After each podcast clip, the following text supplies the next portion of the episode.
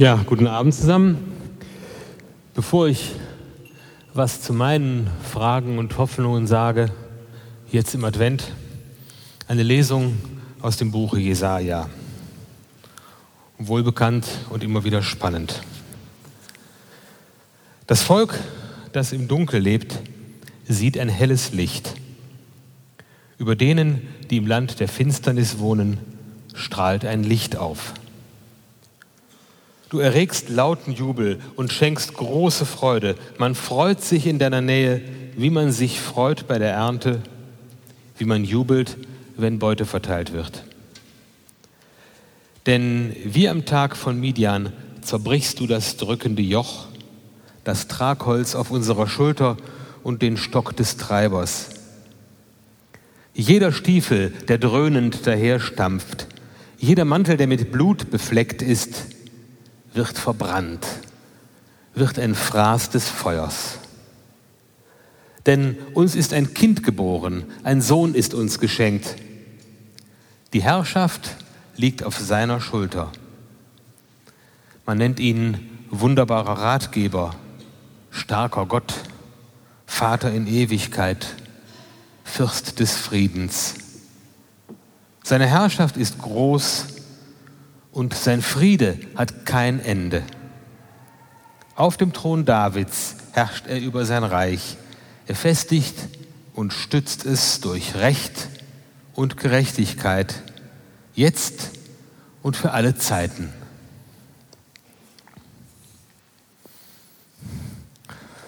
Das sind tolle Worte. Manchmal ist es wirklich fraglich, ob das der Wirklichkeit standhält. Und in dem, was ich jetzt sage, versuche ich das auszudrücken, was für mich Advent ist. Mit Ausrufezeichen und mit Fragezeichen. Erstmal stelle ich fest, dass wir es jetzt hier gerade sehr gut haben. In dieser ausreichend warmen Kirche, mit schönem Licht, mit schöner Musik. Sie und ich, wir haben Zeit und Muße, diese anderthalb Stunden hier zu sitzen. Uns geht es gut. Und das ist auch wunderbar. Aber gleichzeitig gibt es genau jetzt Menschen, die leben, ohne irgendwas dafür zu können. In Unsicherheit, in Unfreiheit, in Hunger und Dreck. Und es gibt keine Anzeichen dafür, dass irgendwann ihr Leben mal besser werden könnte, irgendwann mal Erlösung kommen könnte. Und diese Diskrepanz ist für mich sehr viel schwerer zu ertragen als die Frage, ob es nun einen Gott gibt oder nicht. Ich selber habe so das Gefühl, ich lebe manchmal wie ein Serienheld. Es passiert immer was jeden Monat, jedes halbe Jahr, aber es wird letztlich alles gut. Die Erfahrung meines Lebens ist, es wird letztlich alles gut. Ich fühle mich getragen. Und diese Hoffnung steckt in mir drin, die gebe ich nicht auf. Und trotzdem weiß ich, es geschieht so ungeheures Unrecht, so ungeheures Leid um mich herum. Ich kriege das nicht zusammen. Ich kriege das nicht zusammen. Ich habe vor kurzem eine Krimiserie bei Amazon gesehen, Bosch heißt die. Und in einer Szene steht da ein Gerichtsmediziner und ein Ermittler. Die stehen an einer schrecklich zugerichteten Leiche. Und der Gerichtsmediziner sagt, also wenn ich nicht glauben würde, dass da ein guter Gott ist, der irgendwie alles zum Guten führt, dann könnte ich meinen Job nicht machen, dann könnte ich mein Leben nicht leben. Und der Mittler sagt, an deinen Gott glaube ich nicht. Aber ich glaube, dass es Gerechtigkeit gibt. Und mein Leben ist dazu da, um dieser Gerechtigkeit ein bisschen mehr zum Sieg zu verhelfen. Und dieses Fünkchen Hoffnung, das sich in diesen Bildern ausdrückt, das in meinem Leben eine Rolle spielt, das in ihrem Leben eine Rolle spielt, dieses Fünkchen Hoffnung, das ist unter Umständen das, was in dem Bild die Erschaffung des Adam eine Rolle spielt. Gott berührt den Menschen, die Spannung ist da, wo eben das Nichts ist zwischen den beiden Fingern und da passiert was. Und da belebt uns Gott und senkt dieses Fünkchen Hoffnung in unser Herz. Und das bleibt da, auch wenn es ganz schlimm wird in unserem Leben. Wir Menschen brauchen diesen Silberstreif am Horizont. Wir brauchen diese Hoffnung, die uns immer wieder antreibt. Und die ist auch mehr als Selbsterhaltungstrieb. Die erlahmt, der erlahmt schon früher.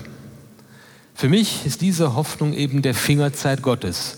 Und es gibt ein wunderbares Buch von Viktor Frankl, dem großen Psychotherapeuten und Neurologen und dennoch Ja zum Leben sagen. Da beschreibt er seine eigenen Erfahrungen im Konzentrationslager mit Menschen, die buchstäblich dem Tod geweiht sind, für die jede irdische Hoffnung keine Rolle mehr spielt. Und er sagt, in diesem Lager, bei gläubigen Menschen, habe ich eine Hoffnung gefunden, die über das Wissen des eigenen Todes hinausgeht, die es ermöglicht, dass Menschen ihre Würde behalten und auch im letzten Mist noch so etwas wie Menschenliebe und Nächstenliebe behalten. Also erstmal glaube ich an diese Hoffnung, dieses Fünkchen, das über unser Leben hinausweist. Das ist das erste Bild. Gott, der den Funken Hoffnung in uns reinsetzt.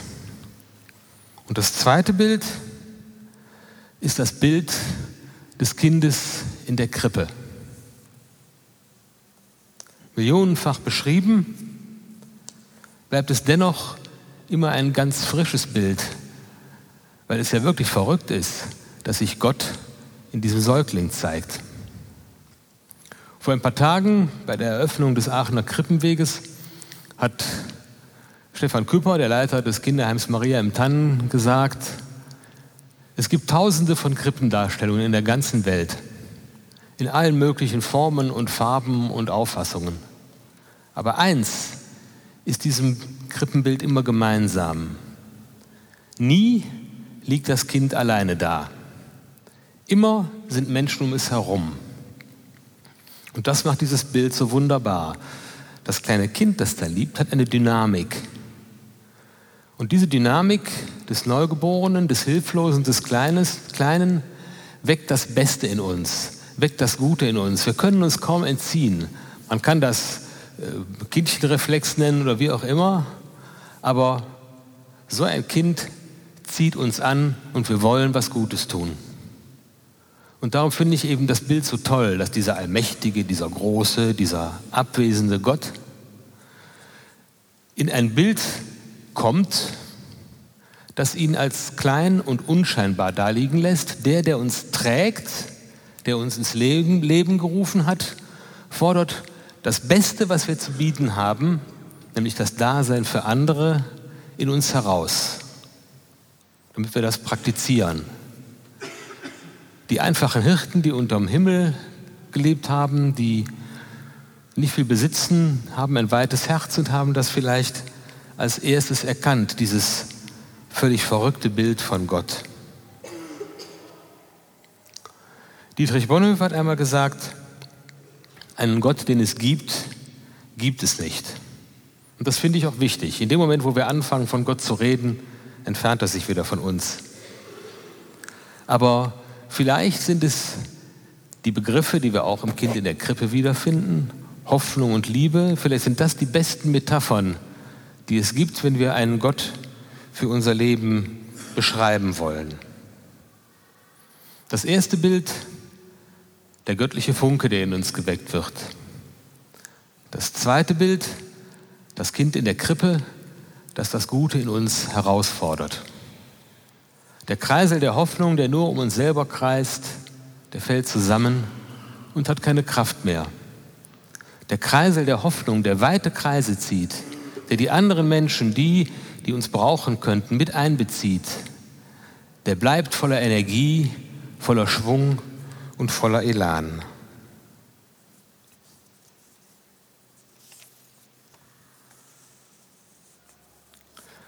Die Geschichte mit dem Jesuskind geht weiter. Da kommen irgendwann als ganz wichtiger Punkt in den Evangelien die Seligpreisungen und die Bergpredigt. Das ist im Prinzip die Essenz dessen, was in der Geburt des Kindes angeregt wird. Selig die Friedensstifter, selig die Barmherzigen, selig die nach Gerechtigkeit hungern. Wenn wir diese Begriffe in Taten umsetzen, dann, so sagt die Bibel, sind wir das Salz der Erde und das Licht der Welt. Und die Faszination, die von dieser Lebensphilosophie ausgeht, das kapieren auch ganz viele Menschen, die nicht Christen sind, die nicht glauben. Der Bundespräsident Steinmeier hat mal gesagt, ich bin kein überzeugter Christ. Aber wenn die christliche Ethik und wenn die christliche Hoffnung aus unserer Gesellschaft verschwinden würde, dann wäre das eine Riesenkatastrophe. Viele Menschen können der Bibel in dem, was der rote Faden Leben ist, folgen. Aber die Geschichte geht weiter, denn Jesus sagt, wenn er mir in diesen Dingen vertraut, dann vertraut er vertraut mir auch darin, wenn ich euch sage, euer Leben ist größer als eure Träume und größer als eure Erwartungen. Das ist für mich manchmal ganz schwer, so das Wiederauferstehen im Leben, auch das Sterben im Leben, all das kriege ich irgendwie klar, das kapiere ich. Aber der Glaube an eine Daseinsweise, in der Gut und Böse, richtig und falsch aufgehoben sind in einer großen Nähe zu Gott, das ist eine rechte Herausforderung für mich und für meine Hoffnung. Eine Hoffnung außerhalb unseres erfahrbaren Lebens, das hört sich an nach Magie. Aber es steht nun mal da. Es wird uns nun mal ans Herz gelegt, diese Gedanken mit in unser Leben reinzunehmen. Und ich habe sogar ein bisschen Hoffnung, dass das nicht nur Blödsinn ist. Denn wir Menschen haben in uns so etwas wie ein Ewigkeitsgehen. Es gehört zum Wohl und Wehe unserer Spezies, dass wir jeden Vorhang zur Seite reißen wollen, jede Türe aufmachen und jeden Horizont ergründen wollen. Wir spüren etwas Grenzenloses in unserem Leben, etwas, das mehr ist, etwas, das weitergeht. Und vielleicht gibt es ja auch eine Entsprechung in einer Wirklichkeit, von der wir wissen, dass sie viel mehr ist als unser Verstehen. Ausgerechnet die Wissenschaften haben uns gezeigt, dass unsere festen Parameter für uns Leben, unser Leben, Raum, Zeit, Geschwindigkeit, dass die gar nicht fest sind, sondern eine große Dynamik haben. Wir können erkennen, dass sich Leben und Wirklichkeiten durchdringen. Wir wissen, dass unsere Weise der Wahrnehmung nur die Spitze des Eisberges oder ein Glöckchen am Himmel ist. Alles ist viel mehr. Und vielleicht passt das dann ja auch. Und ein letztes, wir haben eben schon von der Liebe gehört, der Liebe zu Kindern, der Liebe zu geliebten Menschen, zu Frauen, Männern, was weiß ich. Aber wenn wir uns erinnern, was wir in dieser Liebe gespürt haben, wenn wir uns vielleicht erinnern, was wir bei, einer ganz, bei einem ganz tollen Naturerlebnis gespürt haben, bei einem tollen Musikerlebnis, dann merken wir, dass es in uns etwas gibt, was stärker ist als Raum und Zeit, was sich sozusagen unserer selbst enthebt und wir kriegen es doch irgendwie mit. Und ich will darum die Hoffnung nicht aufgeben, dass es für jeden Menschen, auch für den, der ganz schrecklich leben muss, für den es, und das gibt es ja nun oft genug, in unserer Welt keine Hoffnung gibt dass irgendwann jedes dieser Leben aufgehoben ist in Gott und gut wird. Ich will diese Hoffnung nicht aufgeben. Aber jetzt erstmal geht es darum, um die adventliche Hoffnung die damit natürlich eng zusammenhängt, das ist meine Hoffnung, aber dann darf es nicht mehr bleiben. Das Kind in der Krippe, das das Gute in uns herausfordert. Die Menschen, die uns brauchen, die Welt, die uns braucht, die vielleicht auch etwas Gutes in uns herausfordert, jetzt in der vorweihnachtlichen Zeit. Ein Fünkchen Hoffnung pflanzen in dieser Zeit, das kann ganz unterschiedlich aussehen. Vielleicht nimmt sich jemand vor, seinen Garten mal insektenfreundlich umzubauen. Vielleicht holt jemand eine kleine Katze aus dem Tierheim. Vielleicht ist jemand bereit, jetzt in der Adventszeit Pate zu stehen für einen Flüchtling. Und vielleicht erkennen wir jemanden in unserer Umgebung, der jetzt einsam ist und zu dem wir hingehen können, um ihm etwas von unserer Nähe zu schenken. Vielleicht gibt sich auch jemand einen Ruck und macht den ersten Schritt auf jemanden anderen zu, um ein Zerwürfnis zu beenden. Das ist dann immer ein bisschen Himmel auf Erden. Ein Stückchen gelebter Hoffnung und ein wenig echter adventlicher Glanz jenseits von LEDs und Kerzenlicht.